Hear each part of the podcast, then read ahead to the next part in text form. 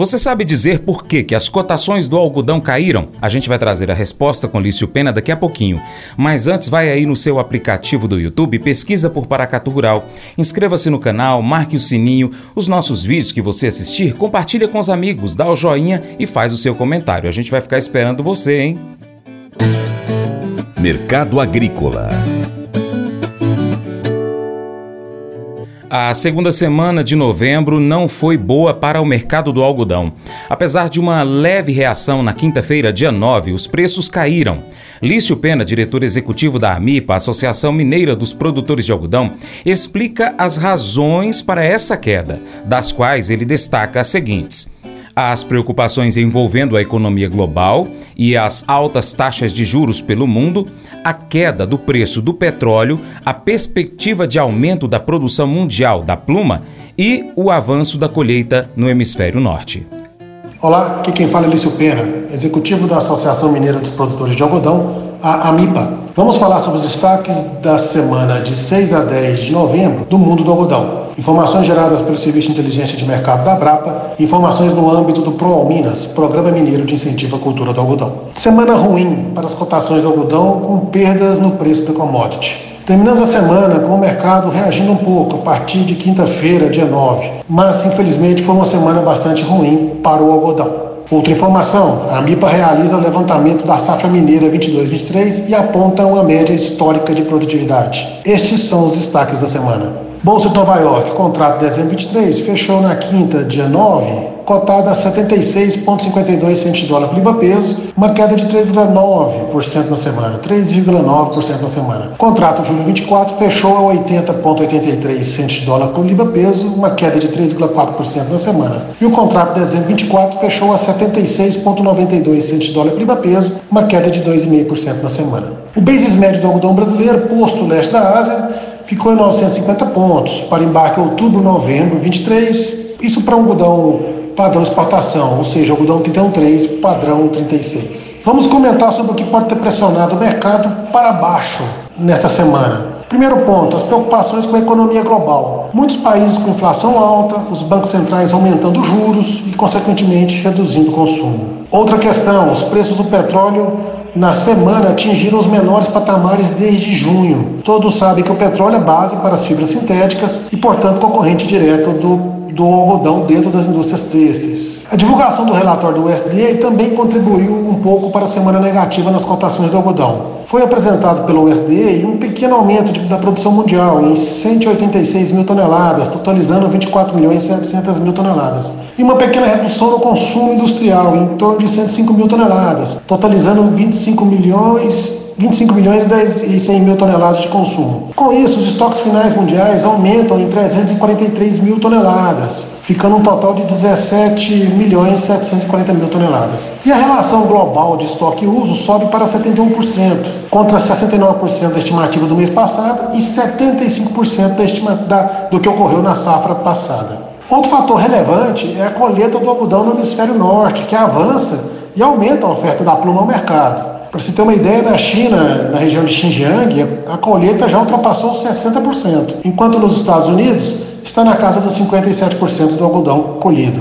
Mas temos notícias boas que vão em sentido contrário ao viés baixista do mercado. O SDA apresentou um robusto relatório semanal de vendas ao exterior, mostrando um aquecimento do mercado e pressionando para cima as cotações do algodão. Foram embarcados 427 mil fardos, sendo a China responsável por 66% deste volume, seguida pelo Vietnã, com 13%. Também no relatório do USDA foi apresentado um aumento da estimativa de importações chinesas para este ciclo 23-24, em um aumento de 109 mil toneladas, totalizando 2 milhões 290 mil toneladas, e não alterou o consumo com um total de 8 milhões 170 mil toneladas. Estes números sinalizam claramente que o aumento é para recompor as reservas estatais chinesas, algo que já havíamos dito aqui, pois o estoque do governo chinês foi em sua maioria leiloado nos últimos dias. E por fim, o ITMF, a Federação Internacional da Indústria Têxtil, apresentou na semana em sua conferência anual ocorrida na China uma visão otimista com relação ao consumo de algodão. Apesar da situação global difícil atualmente enfrentada pelo setor têxtil, a perspectiva da ITMF é de aumento da demanda, por fibras têxteis em 27 milhões de toneladas nos próximos oito anos. Durante essa conferência da indústria têxtil ocorrida durante essa semana na China, foram discutidos temas sensíveis para o futuro do mercado, como a circularidade da cadeia têxtil. Hoje, apenas 1% da produção têxtil mundial é reciclada. Também foi discutidas as questões das fibras sintéticas, como o poliéster e o nylon, que são ambientalmente prejudiciais em comparação com as fibras naturais, devido à sua natureza não biodegradável e também devido à dependência de produtos petroquímicos. As fibras naturais, como o algodão, têm condições de virar este jogo ambiental com um trabalho estratégico de longo prazo. E falando em China, os leilões estatais continuam esta semana o volume oferecido em leilões diários de algodão na China foi reduzido, mas continuou. O volume ofertado foi em torno de 12 mil toneladas. No leilão de sexta-feira, dia 10, foram vendidas 3.272 toneladas, 27,3% do ofertado. Desde 31, 31 de julho, os leilões da reserva na China já venderam 868.996 toneladas de algodão. Agora a agenda da semana. Um grupo de gerentes de laboratórios brasileiros de classificação de algodão e representantes do Ministério da Agricultura e da Embrapa estiveram nos Estados Unidos durante a semana para conhecer a classificação e beneficiamento do algodão no país. O grupo visitou o SDA, onde os representantes acompanharam o passo a passo do programa de certificação de qualidade de análise de algodão americano pela entidade governamental. Também a sede da empresa, Uster Tecnologias, líder global em equipamentos de HVI, considerados o padrão ouro né, na análise de algodão. Também foi visitada a sede da Uster. A viagem teve como um dos principais objetivos estabelecer referências para o programa de qualidade do algodão brasileiro, a certificação oficial da qualidade do algodão brasileiro, que teve início na safra 22-23 pelo Ministério da Agricultura, após cerca de dois anos de trabalho no seu desenvolvimento. Minas Gerais esteve representada nesta comitiva aos Estados Unidos através do gerente do laboratório da AMIP em Uberlândia, o laboratório Minas Cotton. Então nós tínhamos representados nesse evento pelo senhor Anicésio Rezende. Também tivemos comitiva de profissionais da AMIPA, da Associação Mineira, de algodão, e da Embrapa, na Bolívia. O objetivo foi estabelecer um trabalho de transferência de tecnologia na área de controle biológico, para ampliação da produção de tricograma, uma vespa parasitoide de ovos de mariposas, produzida em larga escala pela MIPA e distribuída aos produtores de algodão do estado de Minas Gerais. Estiveram na comitiva o gerente da biofábrica MIPA, o Sr. Fausto Elias Pena, o supervisor de qualidade, Sr. Alejandro, e o especialista da Embrapa Algodão, o Sr. José de Stefano.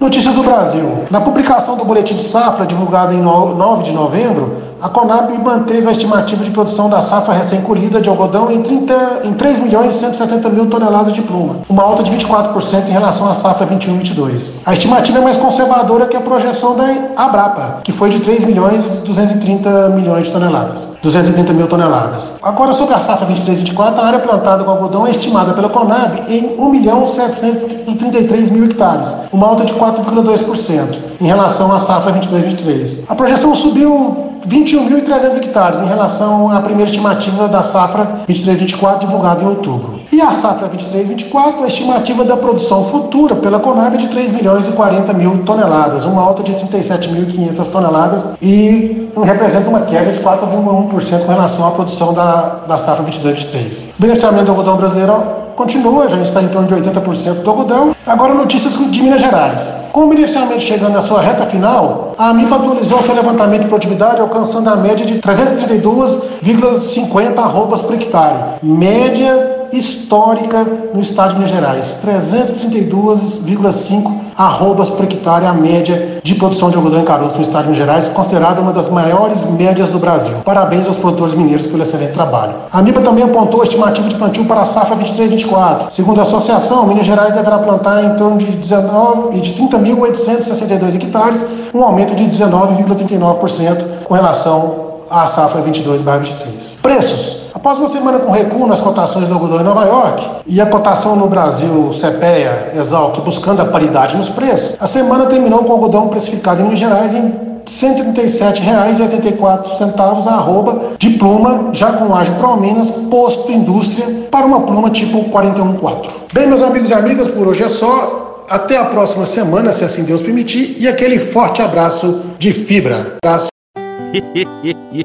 Mas eu vou dizer uma coisa pra você, viu? É, se quiser colocar propaganda sua aqui nesse programa, ó, eu vou dizer um negócio, você vai ter um resultado bom demais, senhor. É isso mesmo, é facinho, facinho, senhor. Você pode entrar em contato com os meninos ligando o telefone deles, é o 38, é o 991810123, bem fácil. É muito bom porque aí a sua empresa vai sair dentro de um programa que é ligado aí ao homem para mulher do campo. É nós que vai estar tá assistindo e também vai ver sua propaganda. É bom ou não é? John Harper não tinha ideia do que estava prestes a acontecer quando ele e a sua filha de seis anos embarcaram no Titanic. Mas de uma coisa ele sabia: ele amava Jesus Cristo e ansiava muito para que outros o conhecessem também. Assim que o navio atingiu aquela geleira e a água começou a entrar no navio, Harper, viúvo, colocou a sua filhinha em um barco salva-vidas e foi ajudar a salvar o maior número possível de pessoas. Ao distribuir coletes salva-vidas, ele gritava assim: Deixe as mulheres, crianças e os não salvos nos botes salva-vidas. Até o seu último suspiro, Harper compartilhou sobre Jesus Cristo com quem estava ao seu redor e entregou voluntariamente a sua vida para que outros pudessem sobreviver. Houve alguém que deu a sua vida gratuitamente, dois mil anos atrás, para que eu e você possamos viver não apenas esta vida, mas a vida eterna. Jesus não acordou num belo dia e decidiu que pagaria a pena de morte pelo pecado da humanidade. Essa foi a sua missão de vida. Quando Jesus Cristo com, conversava com os líderes religiosos judeus, ele reconheceu repentinamente que entregava a sua vida. Relatado no livro de João, capítulo 10. Jesus não disse apenas palavras, mas as viveu, na verdade, sofrendo uma morte horrível na cruz. Ele veio para que os fariseus, John Harper e nós tenhamos vida, uma vida plena que satisfaz. Esse devocional faz parte do plano de estudos Amor ao Próximo do aplicativo bíblia.com. Deus te abençoe e até o próximo encontro. Tchau, tchau.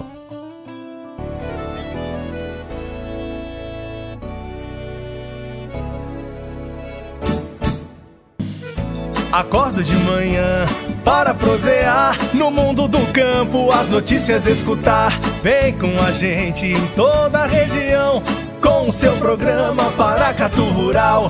Tem notícias, informação e o mais importante, sua participação. Programa Paracatu Rural. Programa Paracatu Rural.